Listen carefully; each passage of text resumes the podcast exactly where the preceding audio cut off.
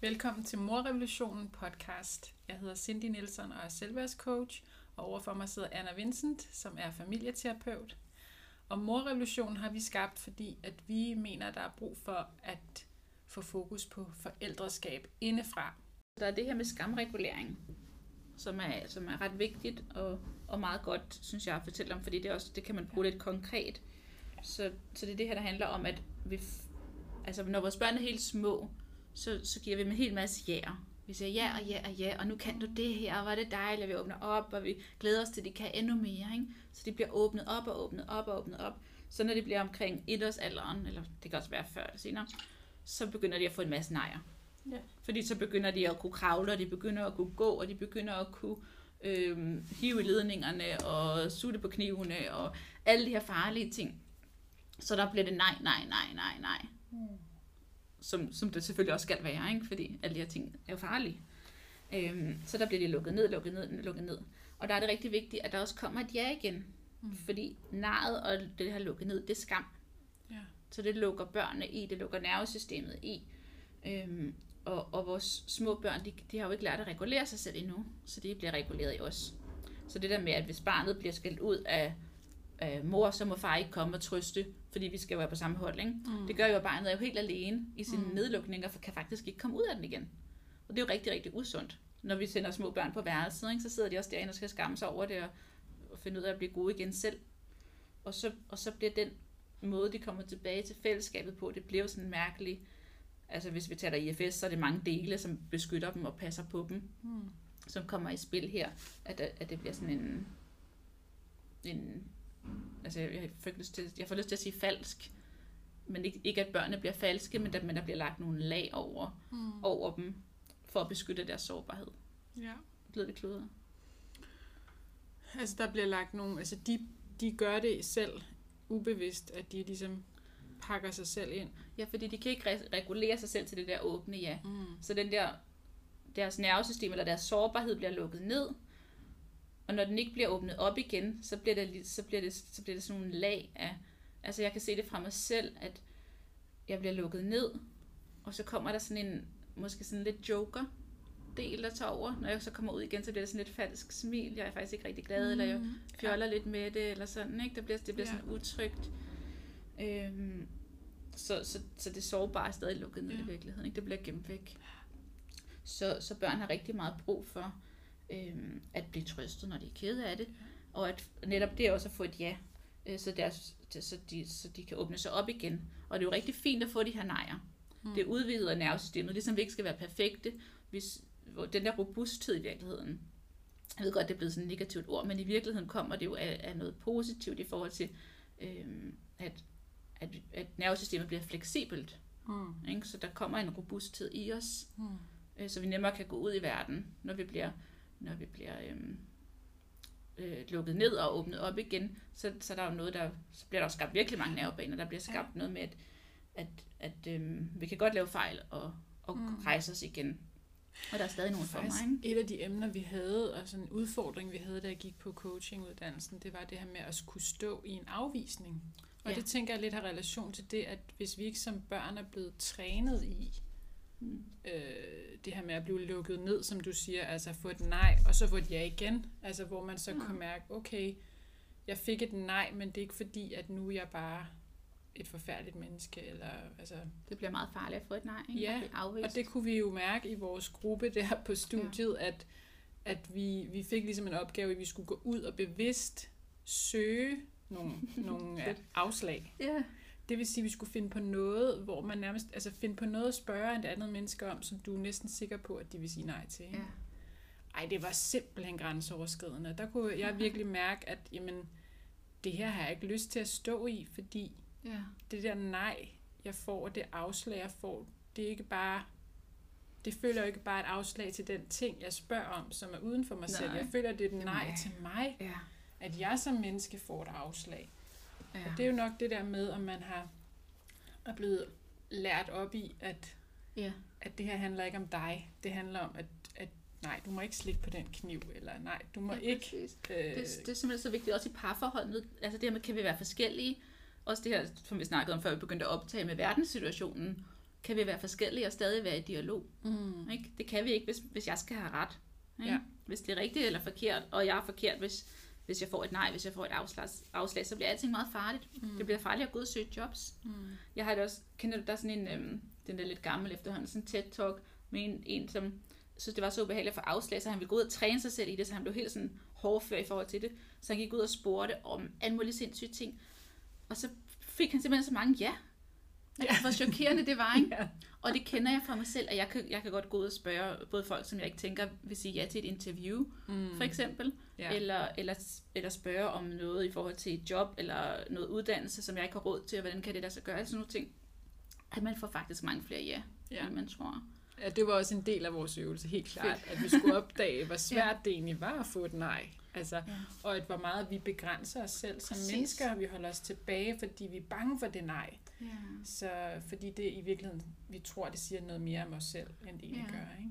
Så Ja. det var også en klar del af øvelsen, at, at vi skulle gå ud og opdage, ja. at vi faktisk kunne få ja til mange det, ting. Jeg tror, at der, der er vi jo meget begrænset på både, at vi tror, vi får et nej, hvor der faktisk er rigtig mange, der, der giver et ja, fordi vi faktisk rigtig gerne vil hinanden. Mm. Øhm, og så det der med, kan jeg håndtere et nej? Ikke? Jo. Hvad, rammer, hvad rammer det i mig? Ja. Øhm, Hvilke følelser vækker det her? Ja, og det kan virkelig lukke ned og give rigtig meget skam. Jeg kender det også godt fra mig selv. Det er så ubehageligt. Ja. Og det kan være meget små nejer, ikke? Jo. Det kan også bare være vores partner, som lige kigger forkert på Ja. os, eller ja, hvad som helst nærmest. Mm. Så det, det kan være det er sådan et øh, meget vigtigt tema for mange af os at, at dykke ned i. I, i IFS-terapi kalder vi det trailheads, hvor hver gang der, der sker noget kriseagtigt, noget behageligt, mønster, der kommer op, så er det et trailhead, så er det starten på en sti, Mm. som vi kan begynde at bevæge os ned af, i virkeligheden Okay. tilbage til os selv. Og der er så meget, der kan udfolde sig, så meget vi kan lære at kende. Ikke? Så det var det med, at krisen er en, en gave, og Ja. krisen er en, et, et sted, et, et, øh, ja. Ja. en mulighed for at gå ned ad den sti og være Præcis, nysgerrig. præcis. Og også når folk opfører sig øh, negativt over for os, eller når vi bare reagerer negativt. Øh, Richard Schwartz, som har startet IFS, han, han kalder det tormentor. Han siger, at mine, mine klienter er mine tormentors, ikke? Fordi, altså tormentor, det betyder noget negativt, ikke? Men hvis du sætter det som tor og mentor, så er det min mentor. Mm. Så de sætter gang i noget. Der sker noget negativt mm. ind i mig, men det er i virkeligheden min mentor i forhold til, at de lærer mig noget nyt om mig selv. De lærer mig en, en vej tilbage til mig selv. Så Ja. hver gang du bliver ramt af et eller andet, så bliver nysgerrig. Ja. Der, altså, der er så meget, altså vores, vores, i forhold til hele vores, vores system, vores hjerne, vores sind, så at, at det, vi, det vi ved om os selv, det vi kalder os selv og vores ident- identitet, det er sådan en lille, lille, bitte, bitte, bitte del, ikke? Så både er det bevidste, altså det, som ligger op i den bevidste del, og det ubevidste, det er jo bare meget, meget, meget, meget større end det bevidste, ikke? Jo. Der er jo der er så meget, vi ikke ved om os selv, som hele tiden stadig bestemmer, hvordan vi reagerer. Ja. Ikke? Hvordan vi går i verden, hvad vi føler. Hvor interessant, at man kunne lave en hel øh, sidepodcast, hvor vi bare hver gang kom med en, et nyt eksempel på at dig eller mig, ikke? Altså, mm. hvor man er blevet ramt af noget. Ja. Og så at vi lavede øh, altså, en, en dialog, der handlede om det, hvad er det, vi går ned ad den her sti sammen, ikke? Du blev ramt af det, og hvad, Ja. hvad vækkede det dig, hvilke tanker, og Det er terapi. Ja, er det det, du laver? det er det, jeg laver. Jamen altså, terapi for åben mikrofon, ikke? Det vil være, altså, det Hvis vil vi måske tør. også være ret grænseoverskridende. Men... Vi kan jo sagtens gøre det, og så kan vi jo lade være med at sende det, hvis vi synes, det er for voldsomt. ja. Der er nogle ret gode sådan nogle interviews med Richard Schwartz, hvor han fortæller om IFS, og så laver han en lille demo med, med verden ja, for podcasten, som kan gå- gå virkelig dybt, ikke? Jo. Som er, er ret spændende. Og det, og det fede i IFS-terapi, det er faktisk, at man behøver faktisk ikke fortælle, hvad det er, man, hvad mønstret, eller hvad det er, der sker inde i en. Hvad er det for nogle dele, man snakker med. hmm. Ter- Terapeuten behøver faktisk ikke vide noget om det. Så man kan selv vælge, hvor meget man vil sige. ja. Så er det lidt kedeligt at høre på, måske. Ja. For, men det, Jo, men øh, det det kunne... er jo godt, det kunne være, det kunne være en idé. Det kan vi se, om vores lyttere, de øh, synes er en god idé. Ja. Nu, øh, nu kommer jeg til at snakke helt væk fra det der med skamregulering, faktisk. Det har, været, det har vi sådan gjort mange gange. Det var det her med- jeg synes, det er det var også virkelig et aha, da du fortalte om det første gang til mig. Ja. Det der med, at, at et barn har brug for at mærke et ja efter et nej. Ja. Og først forstod jeg det ikke. Først så var jeg, min hjerne meget sådan... så Først siger man nej, og så skal man sige ja. Altså, hvad mener du? Ja, det Det er jo ikke, fordi jeg skal til at sige øh, ja. Altså, først så må du ikke hoppe ned, eller Så må du gerne. Og så må du gerne. Altså, Ja. det er ikke det. Men at det der ja, det er ikke et, ja til den ting, men det er et ja til barnet, som, Præcis. at man som møder barnet, og de ikke bliver efterladt i den Ja. der skammekrog. Ja. Så vi faktisk har et ord for det. Er jo sindssygt, at vi har et ord for det, men at vi Ja. efterlader børn til det sig selv, og så kan de stå der og lige Og tænke over, hvor dårlige mennesker de er. ja. Men at, at vi med det samme... Altså, der behøver ikke at gå tid egentlig, vel? Det er jo egentlig det, vi Mm. skal væk fra, at vi troede, at den der skammekrog var en måde at opdrage dem på, så de ligesom lige kunne stå der og mærke, hvor dårligt en menneske de var, og så ville de blive bedre mennesker. Helt Det er jo automatisk. fra, at vi troede, at, at børn faktisk var dårlige mennesker, som vi skulle ligesom drage Ja. over begge. Det er jo opdragelsen, ikke? Vi skal drage dem op til at blive gode mennesker. Og straffen Ja. gjorde dem bedre mennesker. Ja, som vi ved nu, at det er faktisk det modsatte. Ja. Straffen lærer dem, at jeg bliver straffet, når jeg gør det her, men det lærer ikke noget om, hvad, der, altså, hvad jeg faktisk gerne vil gøre, hvad jeg faktisk må gøre, ikke? Ja. i forhold til det indre. Så, der, så det er i sekundet nærmest, altså lige når vi har sagt nej til noget, og de mærker den der, Men de må også godt mærke den. Det synes okay. jeg er en vigtig pointe. Ja.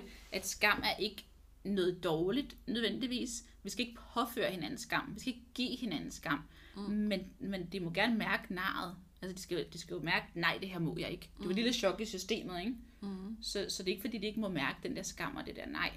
Fordi det jo, hvis de slet ikke får et nej, så, så, så udvider nervesystemet sig ikke. Jeg kan mærke, at jeg skal arbejde mere med min skamfølelse. Altså, ja. fordi det er jo også en grundfølelse. Ja. Er det ikke?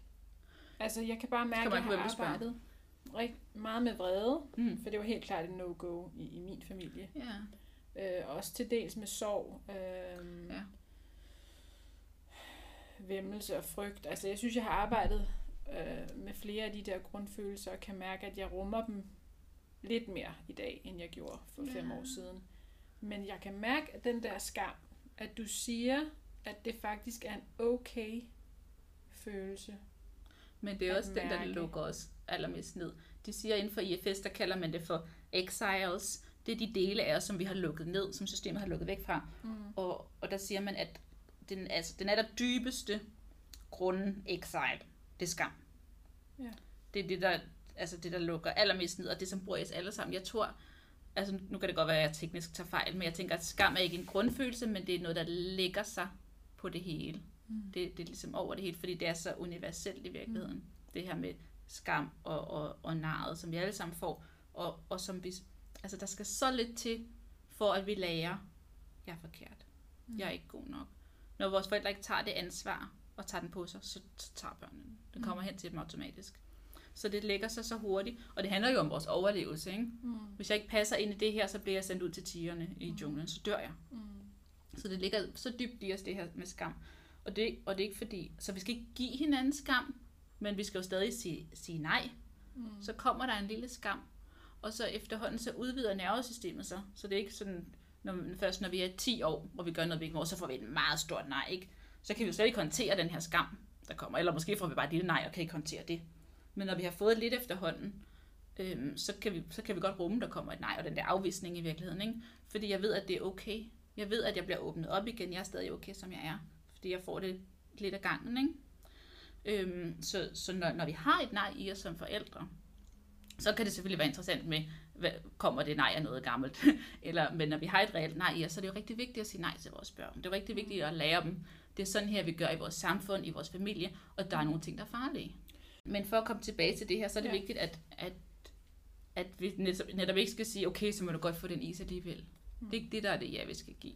Og Jesper Juhl, han har sådan et godt eksempel, som jeg godt jeg har brugt det før med is, at øhm, det- et lille barn, som, nu kan jeg ikke huske, hvordan han siger det, men, men som vil have, har fået en is, og vil have en til, og begynder at plage med en is til, og så moren, der bliver rigtig vred og skælder ud, og siger, og det må du ikke, og hvor er du, øh, hvor er du, hvad hedder det, grådig og alt muligt, mm. fordi du synes, at du skal have en is til. Jeg har jo lige givet dig en, og jeg arbejder og arbejder, og man kan jo sige en hel masse, ikke? Jo, Hælde en man masse kan, nå, man kan børn. også sige utrolig mange dumme ting på mange kort tid. Så bare det der nej, du må faktisk ikke få en is, det Mm. i sig selv er en, er en nedlukning. Øhm, og så hvis barnet bliver ked af det, eller lukket lidt i, eller sådan, så i virkeligheden at sige, kom her, trøst barnet, øh, der blev du ked af det, eller øv, du måtte ikke få en is. Mm. Det, det er et ja.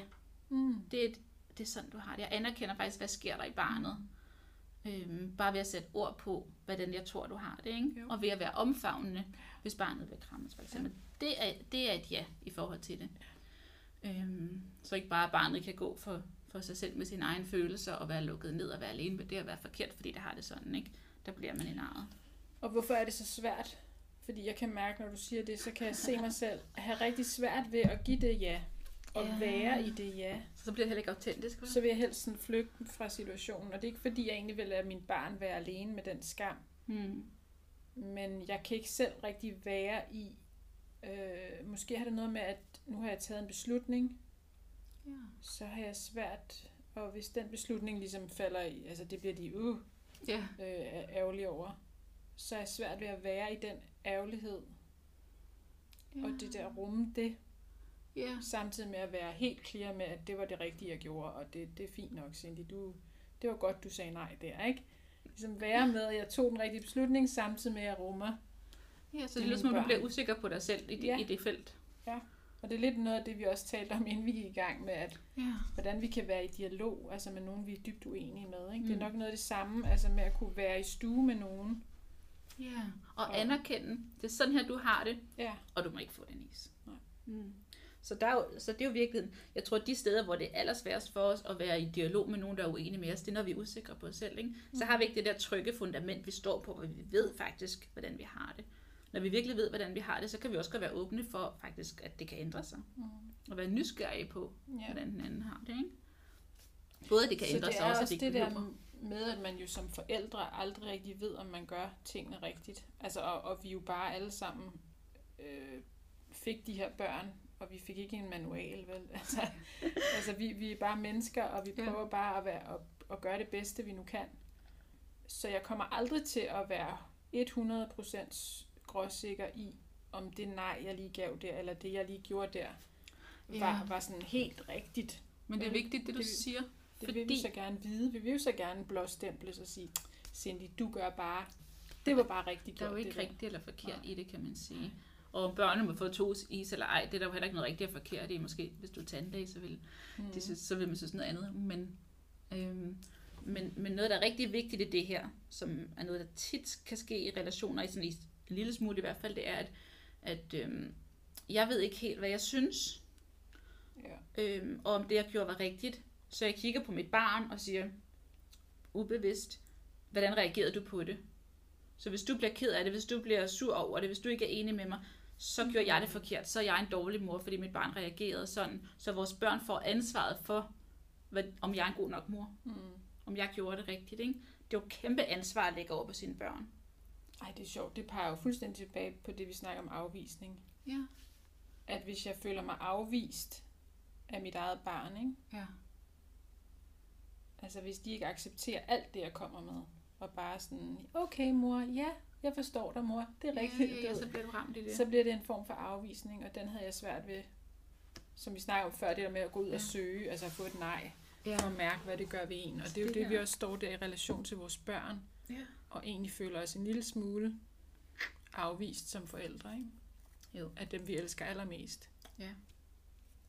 Ja, det er virkelig vigtigt på mange måder. Så det her med afvisning, det er jo virkelig et kæmpe tema. Jeg har ikke engang skrevet det på min seddel, men det er faktisk et kæmpe tema, mm.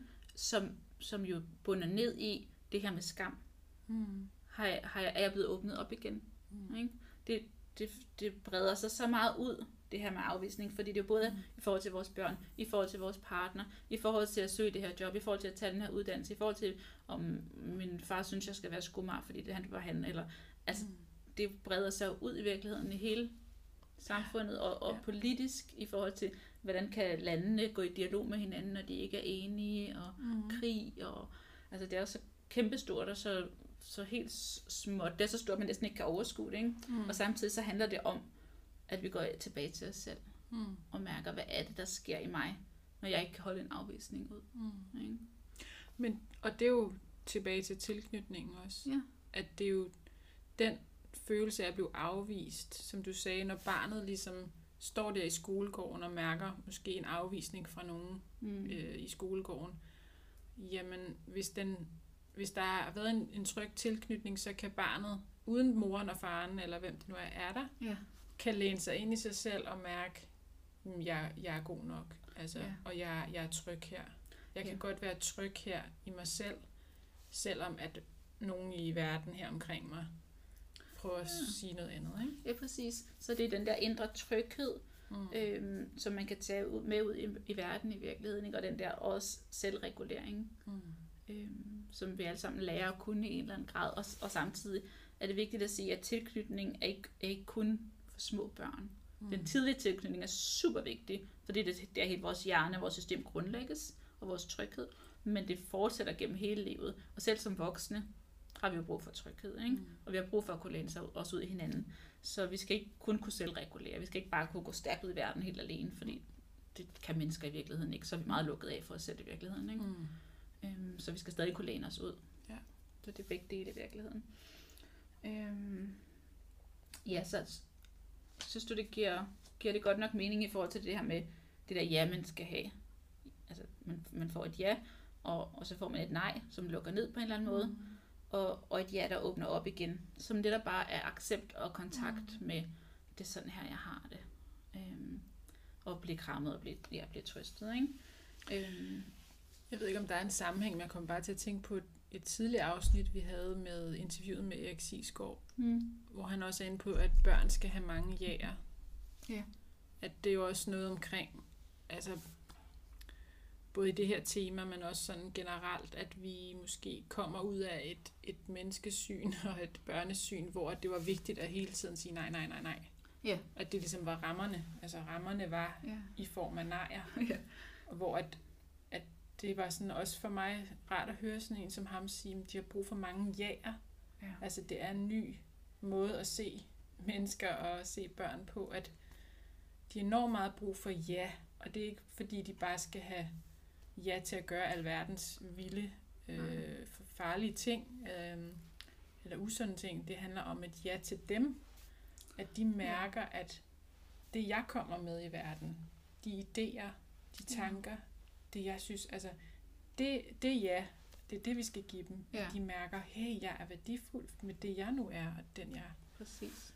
Præcis, og det, og det, så, altså det er vigtigt i forhold til, fordi han kender nemlig rigtig godt det gamle og prøver at skabe det nye. Og Mm. mange, der er forældre i dag, de, de har læst rigtig meget om det nye, så de vil rigtig gerne give, give en masse jager. Mm. Og som netop nemt kan blive det der med, at så må du bare alting, så kan mm. jeg ikke Mhm. sige nej til noget som helst. Ikke? Mm. Øhm, så det er vigtigt det der med, at vi, vi behøver ikke sige ja til alt, hvad vores børn gerne vil. Mm. Men vi siger ja til dem, de er. Så vi skal lade dem ikke ud over, at de gerne vil have en is, for Mm. eksempel. Øhm, så, så vores børn skal også have en masse nejer. Det synes jeg er en vigtig pointe at få med, fordi der er, det er den der balance i det, så vi ikke går helt over i den anden grøft igen. Ja. De skal have ja til dem, de er, men de skal også kunne holde ud og få et nej. Ikke? Jo. De skal også kunne, når de så sidder på uddannelsen, og, og der er også mange andre elever, Mm. øhm, eller læreren ikke er enig med dem, eller at man må ikke sidde med sin mobiltelefon og snakke højt i timen, eller sådan nogle ting. At det nej skal de også kunne holde ud, Mm. ikke? Øhm, for at passe ind i samfundet, for at, at være respektfuld og ligeværdig med andre mennesker. Øhm, så det er ikke, fordi det kan nemt blive sådan en, at så må jeg bare alting, og jeg er, så sidder vi fast i at være kongen over verden, som mm. Dengang vi var små, ikke? Giver det mening? Jo. Ja, meget. Så det er ikke bare, at man siger fysisk ja eller nej. Det er også en hel indstilling, man har egentlig til Ja. barnet. Ja, så det er også, fordi det kan nemt også blive sådan en metode, så skal jeg sige ja eller nej. Men mm. det, Mm. jeg synes i hvert fald, det allervigtigste er selvfølgelig den der ligeværdighed til børnene. Mm. Og så er det det der med at mærke sig selv. Mm. Har jeg et ja eller et nej i mig? Og, og det synes jeg er det allersværeste. Det var i hvert fald det, jeg blev virkelig irriteret over. Jeg kan huske, da jeg begyndte på at lære, så læste jeg Fie Hørby og Erik Skov, og som har en hel masse gode eksempler på alting. Ikke? Mm. Men, men det der med, at man skal mærke efter. Mm. Og jeg kunne ikke mærke noget. Så jeg var endnu mere forkert, ikke? Jeg kunne ikke mærke de her ja og nejer. Så, så det synes jeg er så vigtigt at sige, at det er virkelig en rejse, det der med at komme- tilbage til sig selv. Det kan man ikke nødvendigvis. Mm. Nogen, nogen kan godt, øhm, men, og, nogen, og nogen af os kan på nogle punkter, og på nogle andre punkter kan vi ikke mm. så Mm. godt. Så det gælder virkelig om at være langsom, og begynde at mærke sig også meget fysisk, ikke? Det har vi også snakket om før. Øhm, men at, at der, ikke, der er ikke noget forkert i, hvis man ikke kan det, så der er en god grund til det. At det kan være så svært at mærke sig selv og sin grænse. Vi sit har faktisk, jeg laver en øvelse i et af de tidligere afsnit, som var det den, der handler om selvværd og selvtillid og kropskontakt. Ja, det kunne det godt være. Vi har Jeg tror, vi har en øvelse om det her med at mærke et ja og mærke et nej i kroppen. Ja, det er rigtigt. Det er rigtigt. Og det er jo bare sådan en meget konkret øvelse. Jeg tænker også, at man kan øve sig. Altså Ja. hvis man som dig og som jeg altså, synes, det er svært at mærke, sådan, er det her et ja eller et nej? Ja. At man kan begynde på sådan en meget konkret måde. Altså det er jo, kan jeg lide orange eller blå, eller du ved, altså et meget overfladisk eksempel, men, men det er det der med at mærke sådan, ja. efter hvad er der en... Jamen, vi sagde det også tidligere i afsnittet, at når, når, du, når du mærker en reaktion i dig selv, hvis du Mm. bliver vred, eller hvis du bliver fyldt af skam, altså hvad er det, der sker fysisk i din krop? ja. Og stoppe op der og sådan, hov, hvad var det, jeg mærkede her? Ikke? Hvor er det i min krop, jeg kan mærke den her følelse? Ikke? For de fleste kan det være så hjælpsomt at, være, at, at mærke tilbage i kroppen. I meget terapi kalder man det også for em- embodiment, eller embodied self. Ja. At være i sig selv i kroppen. Og, og, så, og så siger man, nu er det jo ikke... Vi har jo delt, vores samfund har delt os op i krop og hoved. Mm. Det er ikke krop og hoved, det er krop-hoved. Man siger body-mind på engelsk. Mm. At det er jo ikke to forskellige ting, det hænger jo sammen. Vi Ja. mærker jo os selv i vores krop. Vi har jo også altså, spejlneuroner i øh, maven og hjertet og alt muligt. Ikke? Det hele hænger så meget sammen. Ja. Så, så det er ikke sådan en øh, Mm. fjollet hippie ting, når vi taler om de her ting. Det er jo vores, vores system, der hele tiden sender signaler, især fra kroppen til hovedet, og også den anden vej. Mm. Øhm, så det der med at virkelig at mærke kroppen, og når jeg bliver stresset, så virkelig at mærke ned i fødderne, virkelig at mærke min tyngde. Ja. Det, det ændrer på tingene. Det ændrer Mm. tingene i kroppen, og vi begynder efterhånden at kunne mærke os selv bedre. Mm. Så det er så vigtigt. Ja. Øhm, Nå ja, så havde jeg et eksempel i forhold til skam. Som bare sådan et lille hurtigt eksempel. Med for eksempel et lille barn, der begynder at hive bøger ud fra reolen. Det tror jeg, der er mange, der har prøvet, når, det, når børnene begynder at kunne lidt mere. Hvis man er bogreoler, så begynder de at hive dem ud, og så begynder de bare at hive sider af bøgerne, ikke? Mm. For eksempel, eller spise dem, eller et eller andet. Og rigtig glade, så der er et barn, der er glad og leger, og begynder at hive de sider ud, og så mor, der kommer ind og så, nej, det må du ikke, hvad det, du laver? Ja. Ikke? Ja. Øhm, og så lukker barnet ned. Ja. Det er jo en skam, ikke? Og, og samtidig, altså, man kan godt forstå, at mor bliver sur. Det var, ja. måske, måske reagerede hun for voldsomt, måske gjorde hun ikke, men barnet lukker ned. Mm. Og så er det jo netop det vigtige, at barnet ikke bare skal sidde der alene og skamme sig, eller Mm. Bare mor begynder at ordne bøgerne og gå væk, ikke? Ja. Men faktisk at sige, kom her og tage barnet op og trøste barnet, øhm, og være sammen og sige, der blev du rigtig ked af det. Mm. Og når man siger, der blev du rigtig ked af det, eller nu krammer jeg dig her, så siger jeg jo ikke, okay, så må du godt rive bøgerne i stykker, det var fint nok, du gjorde det. Mm. Det, det der, barnet har fået det nej, Mm. og det kan sagtens være, at det skal have det flere gange, ikke? Mm. Men, men du siger ikke okay til det ved at trøste barnet. Mm. Så, så, så der bliver bar- barnet åbnet op igen. Og jeg kom sådan til at tænke på en historie fra, altså jeg tror, jeg, jeg er ikke blevet åbnet særlig meget op igen. Det har jeg rigtig mange eksempler på, når jeg laver terapi. Og jeg kan bare huske på et tidspunkt, hvor mig og min, jeg aner ikke, hvor gammel jeg var, men mig og min veninde havde fundet på, at vi skulle ville smøre creme på ruden. Vi havde så meget store vinduer. Og så vi sidder og har det vildt sjovt at smøre creme på hovedet, så nu kommer min mor ind og bliver vildt vred, ikke? Jo. Og, og jeg kan bare huske den der skam, den der fuldstændig ja. nedlukning. Ja. Det sad fu- fuldstændig printet ind i mit Ja. hoved. Øhm, og jeg kan huske min mor, jeg kan ikke huske, om jeg hjalp, eller om min mor tog der igen. Det var ret svært at gøre det. Men, men der blev jeg ikke åbnet op, og det, det sidder virkelig fast i mig. Det er sådan en chok, ikke? Jo. Hvor, hvor, altså, og hvor opmærksom jeg bliver på, må jeg det her? Hvordan reagerer de andre? Ja. Øhm, og, og også, altså, nu er det jo bare et eksempel, og der har jo været flere af dem, men, men jeg kan mærke, at jeg bliver meget nemt påvirket af. Altså, jeg synes, jeg kan godt lide at gå i alt muligt sindssygt mærkeligt tøj, for eksempel, men jeg gør det ikke, fordi hvis der er en, der kigger bare lidt underligt på mig, så får jeg vildt meget skam. Mm. Så lukker jeg helt ned. Mm. Øhm, så, så det er jo sådan nogle ting, der sætter sig i vores systemer, og i virkeligheden kommer til at begrænse os, ikke? Ja. Og begrænse vores, vores måde at udfolde os på. Mm. Ja, for jeg tænker også, de der ekse- det der eksempel med at smøre creme på, Mm. på vinduet, også det med at hive bøger ud og rive, altså, at øh, for børn er det jo forbundet, det er noget sjovt. Ja. Altså, du var midt i at have det virkelig sjovt. Jeg var helt åben, ikke? Og så lige der, i alt det der sjove, øh, fest og farver, Ja. så bliver du lukket ned. Så hvad gør det ved et menneske, at hvis man så ikke bliver åbnet op, at Ja. hvad kan det så gøre at have indflydelse på resten af, af livet? Kan, for eksempel, jeg tænker, man kan have svært ved for eksempel at have det sjovt og lave sådan nogle lidt Ja. skøre ting, eller Ja, fjollede præcis. ting. Øh, ture bevæge sig ud i det felt igen, fordi øh, så kan det være, at der er nogen, der kommer efter mig ikke, og siger, ah, ah, ah, det må du ikke. Ja, præcis. Eller Så- bare, altså for, for mig er det bare kigger mærkeligt på mig. Mm. Bare, og måske kiggede det ikke engang mærkeligt på mig. Det føles bare sådan, Ja. ja. ikke? at så, så lukker det så meget ned, at, Ja. ja. at det der sjovt er det faktisk ikke mere. Øhm, og, og der i FSTP, der vil man sige, det rammer jo direkte ned i en exile, mm. i noget, som i system prøver at beskytte mig fra ikke at mærke. Så derfor danser jeg ikke typisk, hvis jeg er sammen med andre mennesker, eller øhm, i hvert fald kun i bestemte situationer. Ikke? Jo. Eller jeg er mere, jeg er mere sådan behersket Ja. i det, hvor hvis ja. det bare er mig eller mig og mine børn, så går jeg jo bare helt amok. Ikke? Jo. Øhm, Det er også det med intentionen, altså hos børn. Altså intentionen er jo ikke at ødelægge bøgerne, eller Mm. lave noget øh, svineri på vinduerne. Eller, altså, der er ikke en dårlig intention fra barnet. nej. Og det er også derfor, det er så hårdt om at få det nej, ikke? Og det er derfor Ja. skammen rammer, fordi jeg kan også selv huske en oplevelse, jeg havde hos min mormor, hvor at jeg vidste, hvor hendes bolchekrukke stod. og så kom der nogle store piger på Ah. besøg, og så var jeg sådan lidt, tænkte, ej, jeg skal give dem nogle bolcher, fordi Ja. jeg tænkte, det var da meget sådan sødt og ja, gæstfrit, eller det tænkte jeg jo ikke som barn, men jeg tænkte bare, klubben. at det var fedt. Ja, Ja. så jeg var sådan lidt, hey, vi har et bolsje og sådan noget, og så opdagede min mor, og så blev hun jo vildt sur. Ja. Fordi sådan, det skal du ikke gøre. Altså, jeg skulle ikke bare gå hen og tage bolsjerne. Ja. Men den der med, at det kom egentlig uden intention om at være et Ja. sødt og rart menneske, og byde nogle andre på et bolsje, og måske også føle, at jeg var lidt større, end jeg var, eller du ved, ikke? Ja. Så, men der var et eller andet, og det er jo det, at derfor det er så vigtigt, at de får den der, børnene får en oplevelse af, at du er stadig okay, altså, ja. Og en forståelse af også, måske, hvor kom hvor Ja. kom den der leg med cremen? altså, Ja, og, øh, vigtigt hvorfor kan var det være, sjovt? Altså, man også som voksen måske kan forstå, Ja. hvorfor at det var sjovt. Altså, jeg kan da godt det, egentlig, det er da sjovt at smøre creme på vinduet. Jeg kan jo skal gøre det nu. Men også især med små børn at sætte, sætte nogle ord på det. Igen det der med at sætte ord på det.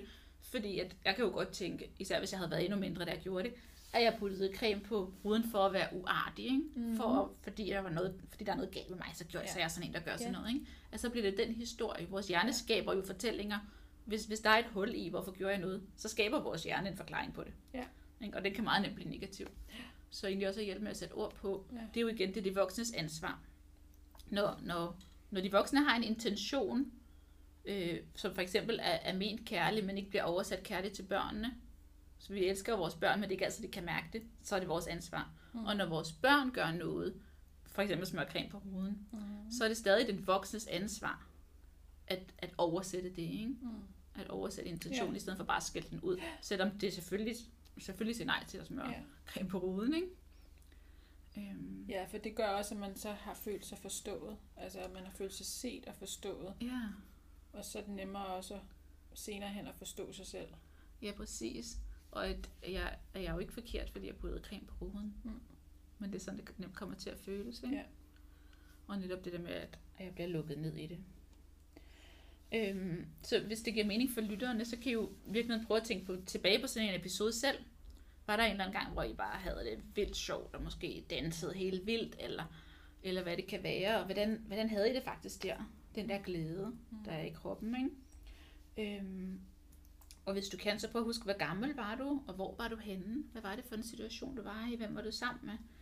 Og virkelig få en fornemmelse af den der, den der følelse af, hvor fedt det faktisk var. Altså det der med, børn er virkelig til stede lige der, ikke? Mm. Og så far eller mor, eller bedstemor, der kommer ind og skælder ud, eller siger hårdt fra, eller Mm. tager det væk, eller tager dig væk. Mm. Øhm, og det der chok, som det kan være, eller hvordan det, det føles jo forskelligt for alle, ikke? så det er ikke for, Mm. for at sige, hvordan I havde det. men, men prøv at se, om I kan, I kan mærke ind i, hvordan var det faktisk, at få det der nej. Og hvad skete der så? Mm. Blev du krammet? Blev du trøstet? Var der noget rart? Var der noget forståelse? Eller blev du efterladt til dig selv? Hvordan var det? Både hvordan var det, hvis du blev efterladt til selv at skulle klare det, og hvordan var det faktisk at blive trøstet og blive åbnet lidt op igen? Mm. Øhm, og så prøv at tænke på, hvordan, hvordan er det lige nu med dit eget barn? Hvordan er det, når du gør noget, de ikke vil have, Mm. og du siger nej? Hvad gør du så bagefter? Har du, har du det ja til dem, eller, eller har du måske lært, at man skal lade dem græde selv? Mm. Øhm, så hvordan er det lige nu i din situation, og Mm. hvordan reagerer dine børn på det? Og er der måske noget, efter vi har snakket om det her, er der måske noget, du gerne vil gøre anderledes? Mm. noget, noget nyt, du har lært. Vi gør jo alle sammen altid det bedste, vi kan. Og der er ikke nogen af os, der gør det perfekt. Så, så det er ikke fordi, at, at man skal skamme sig over, at man har gjort det. Jeg kommer også, altså især når man har to børn, ikke? jeg kommer meget nemt til, at, at det der med, at man kommer nemt til at være på den ene side, eller trøste den ene mere, og så bliver den anden meget nemt alene og skamfuld. Mm. Så det er også en vigtig ting med det der med ikke at være dommer. Som er virkelig svært. Ja. og, som, og, som, og vi kommer til det nogle gange, ikke? Men, men jo bedre vi forstår både os selv og, og vores børn, og hvad der sker i dem, fordi vi har, vi har lært så meget, som egentlig ikke passer, ikke? Med i forhold til, at børn skal, skal skamme sig og drages op, og alle de her ting, og er forkerte. Selv hvis vi ikke har fået det direkte at vide, så kan vi have fået det meget sådan ubevidst at vide, fordi det har ligget i, Mm. i vores egen barndom. Også i forhold til, når, når vi snakker om vores egne børn, og at de Mm. nogle gange skal have et nej, og, og det så det er okay, hvis det er det, man kan mærke, at man har et nej, så kan man sige nej. Mm. Men så bagefter ligesom give dem det ja rumme det, de, de føler. Ja. Men i forhold til når det, det, du lige sagde med at prøve at tænke tilbage på sin egen oplevelse af at få et nej, Ja. der blev jeg bare sådan lige opmærksom på, jamen, de nejer, vi har fået, Mm. eller det nej, vi har fået, hvor vi ikke er blevet rummet bagefter, altså, øhm, der, du kan godt prøve at gå tilbage og forstå, hvad det var, dine, der, dine egne forældre gjorde, hvorfor de agerede, som de gjorde. Ja. Men, ja, hvad er det, jeg prøver at sige? Altså, det kan være rigtig svært at, at ikke give sine forældre skyld, Ah, ja. ja. når man kigger tilbage. Ikke? Ja. Fordi at du egentlig føler, at du er blevet uretfærdigt. Altså enten har du slet ikke, er du ikke blevet rummet, Mm. bagefter er du bare blevet sat i skammekrogen, og bare, det må du bare selv klare. Ikke? Ja. Øhm, eller også har du fået et uretfærdigt nej. Ja. Altså et, ikke et spørgsmål om is eller kage eller sådan noget overfladisk, men et mere sådan, du er blevet lukket ned i noget rigtigt, altså. Ja. Forstår du? Altså, Jeg er også tit blevet misforstået, ikke? mm. Så du har fået at vide, altså jeg har meget det der med at blive defineret, det kan jeg slet ikke godt ud. Fordi jeg har tit fået at vide, at det var, jeg gjorde det her, fordi jeg var sådan, og jeg skal altid mm. være på tværs, og, mm. og virkelig blive, at ens intention bliver meget, meget misforstået. Ikke? Ligesom at smøre creme på hovedet, det gjorde du, fordi sådan og sådan. ja. Og det var overhovedet ikke sådan, det var for mig, Ja. men jeg tror alligevel stadig på, at det er enormt forkert i det. Ikke? Ja. Men, men det er et vigtigt pointe, det der med, at det er jo ikke fordi vores forældre, at vi skal give vores forældre skylden for noget. Mm. Det vi altid snakker om her, det er aldrig skyld, men det er ansvar. Mm. Så det er os, der er de voksne nu, så det er os, der har ansvaret for vores børn, og det er os, der har ansvaret for de mønstre, vi har fået med os. Ja. Det var vores forældres ansvar, dengang vi var børn. Det var ikke altid, de tog det ansvar. Og, og sådan er det. Mm. Det kan vi ikke ændre på. Nej. Og de gjorde det bedste, de kunne. Ja. Og det er præcis det samme nu, at vi gør det bedste, vi kunne. Vi skal ikke være, vi kan, vi skal ikke være perfekte, Nej. for det kan vi ikke. Og vi kommer til at give ansvar til vores børn nogle gange, og vi kommer til at give noget af vores skidt videre. Ja. Øhm, men det er hele tiden en rejse, ikke? Der, Mm. der er kun så meget, et menneske kan gøre. Der ligger så mange issues og traumer i både vores samfund og vores familie og alle de her ting. Og vi kan arbejde med meget af det. Vores forældre har jo, har jo arbejdet med noget af det i en eller anden grad, ikke? Mm. Så de har gået et skridt, som at gøre, at vi kan tage det næste skridt. Og lige nu, i den tid, vi er i, der tror jeg bare, der sker så meget. Så, Ja. så det skridt, vi kan tage, er meget større. Og jeg tænker, det skridt, vores børn kan tage, er nok endnu større, ikke? Jeg tror også, jeg kommer til at tænke på forskellen på at give små børn et nej og store børn et nej. Ja. Altså, øhm, for nu taler vi meget om de små børn og det der med at, Ja. at, at lave rod, ikke? og tegne på væggene og sådan nogle ting. Ja. øh, gøre farlige ting. Men et stort barn, altså når de nærmer sig teenage, altså hvordan man... At man jo stadig nogle gange har brug for at sige nej Mm. til en eller anden, noget de gerne vil, eller en opførsel. Øhm, Ja. Men hvordan man håndterer det anderledes, når de er det større, altså... øhm, Ja, ej, det, det Igen, så man, som, som man som stort barn føler sig set og hørt og rummet og forstået. Altså, det jeg kommer med, hvis jeg kommer som stort barn med en holdning til noget, Ja. og mine forældre så bare altså nærmest fortæller mig, at den holdning kan du ikke have, eller sådan kan du ikke ytre dig. Ja. Ikke? Jo, så lukker vi vores børn ned, men, men jeg synes, det er en vigtig pointe, at vores nej kan både være noget, vi lægger over på vores børn og siger, Mm. du er forkert, fordi du har det sådan, og det er en forkert holdning, du har. Mm. Men hvis, hvis vi bliver over på vores egen banehalvdel og siger nej fra os selv, Mm. så vil vi jo aldrig komme til at definere den anden. Så vi kan, så vi kan sige nej til alt, og vi kan mm. sige, at jeg er ikke enig med dig i det her. Mm. Ikke? Men vi skal jo ikke bestemme, hvordan vores børn skal have det. Mm. Og det gør vi jo ikke, hvis vi siger nej fra os selv. Mm. Og så kan man sige, når det vores børn bliver teenager, så, så sker der jo en hel masse nyt, og så skal vi jo netop ikke opdrage på dem mere. Så er vi færdige med at opdrage dem. Ikke? Ja. Men så kan vi støtte dem, når de har brug for det, og forhåbentlig vil de gerne komme til os, og forhåbentlig mm. har de fået nogle gode værdier med sig. Ikke? Ja, og det er det jo så endnu højere grad vigtigt at blive at være nysgerrig på det, der foregår. Ikke? Ja. Hvorfor de kommer med den med de holdninger, de ønsker, og ja, ja. den måde at se verden på. Altså være endnu mere nysgerrig. Ja, fordi det tit vil være modsat af, hvad vi selv synes. Og så kan vi jo håbe, at når vi har, når vi har været der for vores børn, i stedet for bare at skælde dem ud, når de kommer med noget, når de har gjort noget, de ikke måtte, mm. så vil de jo også bedre kunne komme til os som teenager og sige, mm. jeg synes, øh, det her et eller andet mm. helt vildt, eller, øhm, eller jeg dropper ud min, min øh, uddannelse, fordi mm. nu vil jeg være sanger. Mm. Eller, øhm, eller de går i byen og dummer sig helt vildt. Mm. Øhm, alle de her, der kommer til at ske alle mulige ting. Ikke? Så det der med, at de ved, at de kan faktisk godt komme til os. De har ja. faktisk den trygge base, og den trygge havn, som de kan komme tilbage til. Også selvom mor ikke er enig med mig. Også selvom hun synes, jeg har dummet mig. Mm. Så kan jeg komme til hende, mm. uden at blive mødt med en mur af ja. ud af forkerthed. Ikke? Ja. Det, det, det, det, det kommer ikke noget ud af det, mm. at jeg skal ud. Mm. Der kommer afstand ud af det. Ikke? Men sådan her til sidst, så vil jeg lige sådan opsummere det, at tilknytning, det er jo det der fundament. Det er jo det, der skaber rent faktisk robusthed. Mm. Det, er, det, det er trygheden. Ikke? Øhm, og de, de første par år af barnets liv er, er, de, er de rigtig vigtige i forhold til den tidlige tilknytning, fordi det der netop skaber det her fundament inde i os. Det er det, der skaber øhm, vores, vores hjerne, for jeg lyst til at sige, det der skaber grundstrukturen i vores hjerne, som, som der så bliver bygget videre på på alle mulige måder i de næste år. Mm. Men, men det her, øhm, så, så det er virkelig det, der indikerer rigtig meget, hvordan vi klarer os senere. Ja. Øhm, men at tilknytning hele tiden er vigtig, og det bliver ved med at også i voksenlivet være vigtigt, og det kommer vi til at snakke mere om i, en anden, i et andet afsnit. Øhm, så, så jo stærkere og mere, og mere trygt vi er tilknyttet, jo, jo mere øhm, stærkt kan vi gå ud i livet. Øhm, som så er det modsatte af det der med, at vi bare, bare skal skubbes ud og bare skal klare os selv og bare skal op igen. For det gør i virkeligheden, at vi lukker af for os selv og har en utryghed, som vi, som vi typisk vil komme til at lukke af for. Ikke? Mm. For at overhovedet kunne gå ud i verden, er vi nødt til at skabe sådan en skjold. Mm. Fordi hvis der ikke er en kerne ind i, der er stærk, så bliver det sådan en skjold udenpå i stedet for. Øhm, og det bliver mærke, svært at mærke sig selv, det bliver svært at mærke sine grænser og andres grænser, og det bliver virkelig svært at mærke sin livsglæde. Mm. Hvis man ikke kan mærke sig selv, så bliver det meget svært at mærke, hvor, hvad er jeg glad for, hvad kan jeg godt lide, hvad kan jeg ikke lide, og, og, og hvorfor synes jeg, det, at mit job er vildt dårligt. Jeg kan faktisk godt lide at lave det her, så hvad er det, der er galt, ikke? Mm. Øh, og hvad kan rent faktisk gøre mig glad?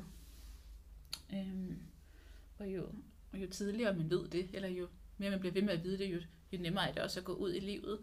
Det, det kan være enormt svært, når man for eksempel er 55 år og begynder at arbejde med hvad er det faktisk, jeg vil? Skal jeg så lige pludselig, eller når man, når man har fået børn og sparring, at, mm. at hvis jeg lige pludselig opdager, okay, det er faktisk noget helt andet, der gør mig glad. Mm. Det her job og hele min karriere, det, det bliver faktisk rigtig, det bliver bare stresset, jeg kan overhovedet ikke lide det, jeg vil faktisk bare gerne det her. Og så er det jo en kæmpe omvæltning at begynde at lave om på det, ikke? Mm. Så det kan faktisk også føles farligt, især for det der provider-gen, vi har. Det kan føles farligt at begynde at lære mig selv at kende der. Mm. Fordi så kan det være, at jeg skal lave om på alting. Mm. Det kan være, at jeg overhovedet ikke kan lide noget af det her, jeg gør, ikke? Øhm, så, så, så, så det kan blive, det er aldrig for sent at arbejde med sig selv, men det er jo federe, hvis vi bare bliver ved med at, at mærke os selv fra vi er helt små, mm. ikke? og ikke skal samarbejde os selv væk fra os selv i så høj grad, som vi så mange af os gør det i dag. Mm. Øhm, så, og, så, og så ved man også i dag, at vores fysiske sundhed også hænger sammen med det her. At, øh, at alle, de, alle de, mange af de sygdomme og livsstilssygdomme, vi ser i dag, at de faktisk hænger rigtig meget sund med, sammen med vores øh, mentale sundhed og med vores udvikling og med vores tilknytning. Ja. Så, så på så mange planer er det super vigtigt. Man ved også, at, øh, at fø, altså følelsesmæssig smerte, det, går, det bliver, rammer de samme nerve, nervecentre i hjernen som fysisk smerte. Mm. Så, så det er ligesom det der med børn siger, at skal ud, det er ligesom at slå med ordene. Ikke? Mm. Og noget interessant i det, det er også, at, at når vi er sammen med nogen, vi elsker, og kan læne os ud i dem, så gør for eksempel fysisk smerte ikke lige så ondt. så fysisk smerte er ikke bare at blive slået eller ikke at blive slået. Mm. Men det er faktisk, hvor, hvor meget kan jeg lande mig ud, hvor tryg er jeg, så bliver det ikke registreret som lige så smertefuldt, som, mm. som, hvis jeg er, som hvis jeg er mere utryg, eller hvis jeg er alene, når det sker. Ikke? Altså det er faktisk voldsomt. Så det tænker jeg hænger meget sammen med den der tryghed. Ja jeg ved ikke, om det har sådan noget at gøre, men, men man taler om i, øh, i fødslen, altså når kvinden er i smerte, altså hvor vigtigt det er, at øh, partneren er der og, ja. og giver altså omsorg fysisk og kys og kram og sådan noget, det hjælper faktisk øh, hele fødslen på vej. Ja, det giver Det er jo måske også noget omkring, at man mere kan rumme den smerte. Ja. Øh, ja. Der er et andet menneske at, at læne mig ind i. Ikke? Jo, jeg tænker også, altså der er også den der hele den der tryghed i forhold til hjemmefødsler, ikke? Mm. Som tit går, men nu ved jeg ikke tallene på det, men som nok tit går mere, øh, øh går, går bedre, mm. og, fordi det netop er mere trygt, og, og man kan slappe mere af. Og faktisk for min, da jeg, da jeg skulle have min, min første, min første barn, så gik fødslen rigtig, rigtig godt i starten, og jeg havde simpelthen sådan, det var på hospitalet, jeg havde en rigtig sød øh, jordmor, og så blev der skift mm. i det, fordi det tog lang tid og der kommer sådan en skift. Og så kom der sådan en, der hele tiden ville tjekke og alt muligt, og skal du ikke have noget mere tøj på? Og så blev jeg mere og mere utryg, og så ja. begyndte jeg faktisk at gå fuldstændig i stå. Fødslen gik helt i stå, og jeg endte med at få ja. kejsersnit faktisk. Nej. Som jeg tror faktisk, jeg tror faktisk, det var derfor. Ja. Øhm, at den, den det ubevidste stress, der blev skabt ind i mhm. mig, den gjorde, at, at så lukker man jo af. Ja. Altså bare når jeg snakker om det nu, så kan jeg mærke den der, den der stramhed, der bliver i kroppen, ikke? og det er jo, det er jo meningen, den skal udvide sig. Ja. så det stoppede fuldstændig. Ja. Øhm, som jeg tænker, det hænger jo sammen med tryghed og utryghed. Ja. Ikke? Det, det kan gøre ret meget. Hmm. Ja, så tryghed og tilknytning, og det er så vigtigt. Hmm. Og jeg tror, så mange af os kender det der med at, at føle sig utryg og lukke af for det. Og have sådan et, jeg ser det tit for mig, øh, som sådan et, det der panser udenpå, at det er ligesom sådan nogle, sådan nogle bruskdyr, ikke? Mm. I stedet for at have et skelet indeni, så har de skelettet udenpå. Ja. Og det, det, det tænker det er det, vi, vi kommer til at gøre lidt, fordi der ikke er den der tryghed ja. indeni. Altså bliver den bygget op som sådan en skjold eller panser, ikke? For at vi kan overleve. Det er super smart. Ja. Det er jo overlevelse, men, men det er jo noget, vi ikke har brug for mere, fordi der er faktisk øh, forhåbentlig nogen at læne sig ud i, mm. og ellers er der i hvert fald for vores system noget at læne sig ind i, når mm. vi begynder at arbejde med det. Ikke? Så, så, vi, så vi kan så meget mere, og vi kan åbne op for så meget, og alle de der trosystemer, vi har på, at det her kan jeg ikke, eller jeg er så begrænset i alle de her ting, at der er faktisk der er så meget, vi kan, mm. når vi begynder at arbejde os ind i det, og blive nysgerrige på det. Ikke? Jeg kommer også til at tænke på et andet ord, som er forbundet. Altså forbundethed ja. er også lidt i stil med tilknytning, at ja. altså, barnet har brug for at føle sig forbundet. Ja. Så det ikke kun er... Det er ikke nødvendigvis kun, når det er at barnet er stresset eller ked af det, eller som vi snakkede om, for eksempel putning, hvis det ikke kan få ro på sig selv, altså har det brug for vores nervesystem, men det kan også bare være i dagligdags ting, hvor de, man kan mærke, at ens barn lige har brug for at mærke det der forbundethed, ikke? Ja. Der er sådan et eksempel på, øhm, jeg tror det er Fie Hørbys bog der, at med, med øh, hvorfor dit barn lige pludselig, selvom det har lært at få sko på selv, mm. så en eller anden morgen, så skal du hjælpe barnet med at få sko på. Ja. Og hvor man sådan tænker, jamen hold nu op, du kan jo godt selv, hvorfor skal jeg? Ja. Og så enten så, som mange af os gør, så bliver vi sure og sådan, ej hold nu op, gør det selv, ikke? Ja. Men ofte vil man opleve, hvis man bare tilbyder den hjælp og kommer hen og er nærværende omkring barnet, ja. så finder de ud af det selv alligevel. Det er bare et spørgsmål om, at de bare har brug for at mærke ens tilstedeværelse, ikke? Jo, så det skal oversættes. Øh, ja. ja. Så det er bare ja, at mærke, at okay, vi er her sammen, og jeg har ja. en.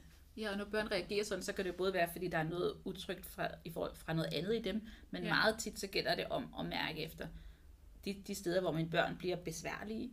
Hvad sker der i mig der? Ja. Fordi der er jeg for de, altså, de fleste af tilfældene, der er jeg lukket af. Ja. Og det er meget til derfor, der sker noget, der bliver noget utrygt over mine børn. Ikke? De har brug for den der forbundethed. Ja.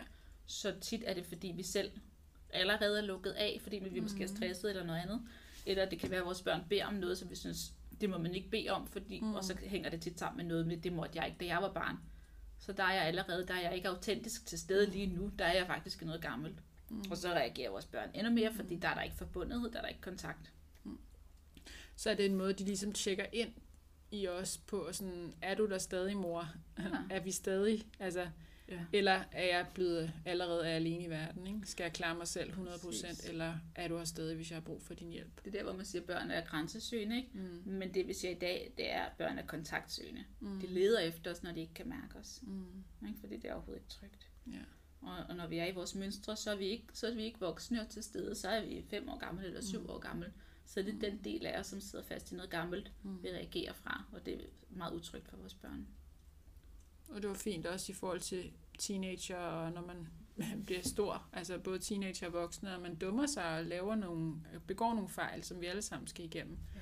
Er det så trygt nok at komme tilbage til mor og far, når jeg har, når jeg, ja, hvis jeg lige pludselig ikke kunne binde mine sko, altså, eller ja. bare som et eksempel, ikke? Altså, er det okay, at jeg kalder på deres hjælp, Mm.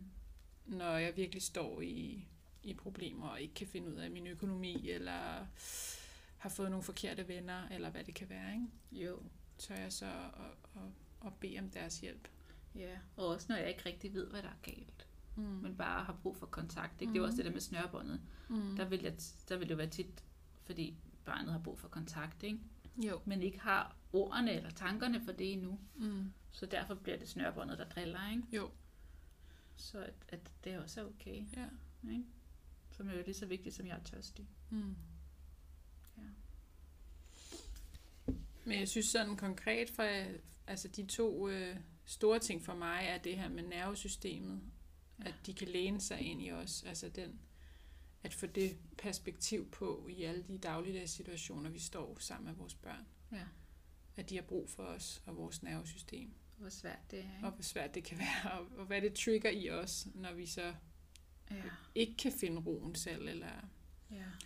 Og så den anden er det her med skam og skamregulering. Ja. at, at opdage, ja, måske opdage nogle af de der gamle perspektiver, vi har stadig. Ja. De, de der gamle ting, der ligger på ryggraden, når vi, vi siger nej til vores børn, og så måske har svært ved at, at give dem jaget, øh, Ja. og rumme, rumme dem bagefter, ikke? Jo, så vær nysgerrig Mm. er så vigtigt. Ja. ja. Vi skal til at slutte. Ja, men det er som sagt et emne, vi kommer til at, at dykke mere ned i også i næste afsnit. Ja. øhm, hvor vi kommer til at tale om mønstre.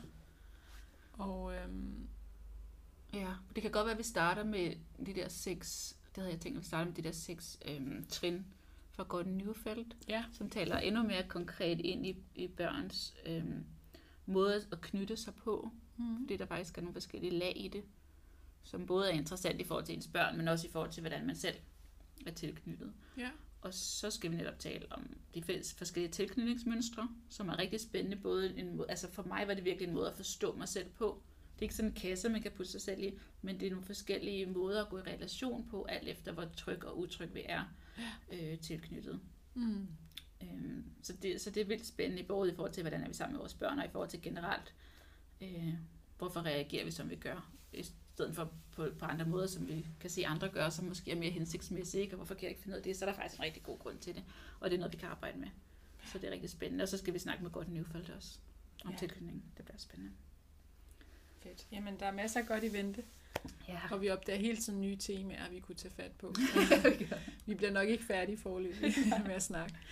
Nej, men tak for, tak for, at I lyttede med, og jeg håber, at øh, I fik noget ud af det, og som vi altid øh, plejer at understrege, så tager man jo det med, som man kan bruge, og, ja. og det andet kan man bare lade være, ikke? Smid skraldespanden. Ja. Eller, og skriv altid til os.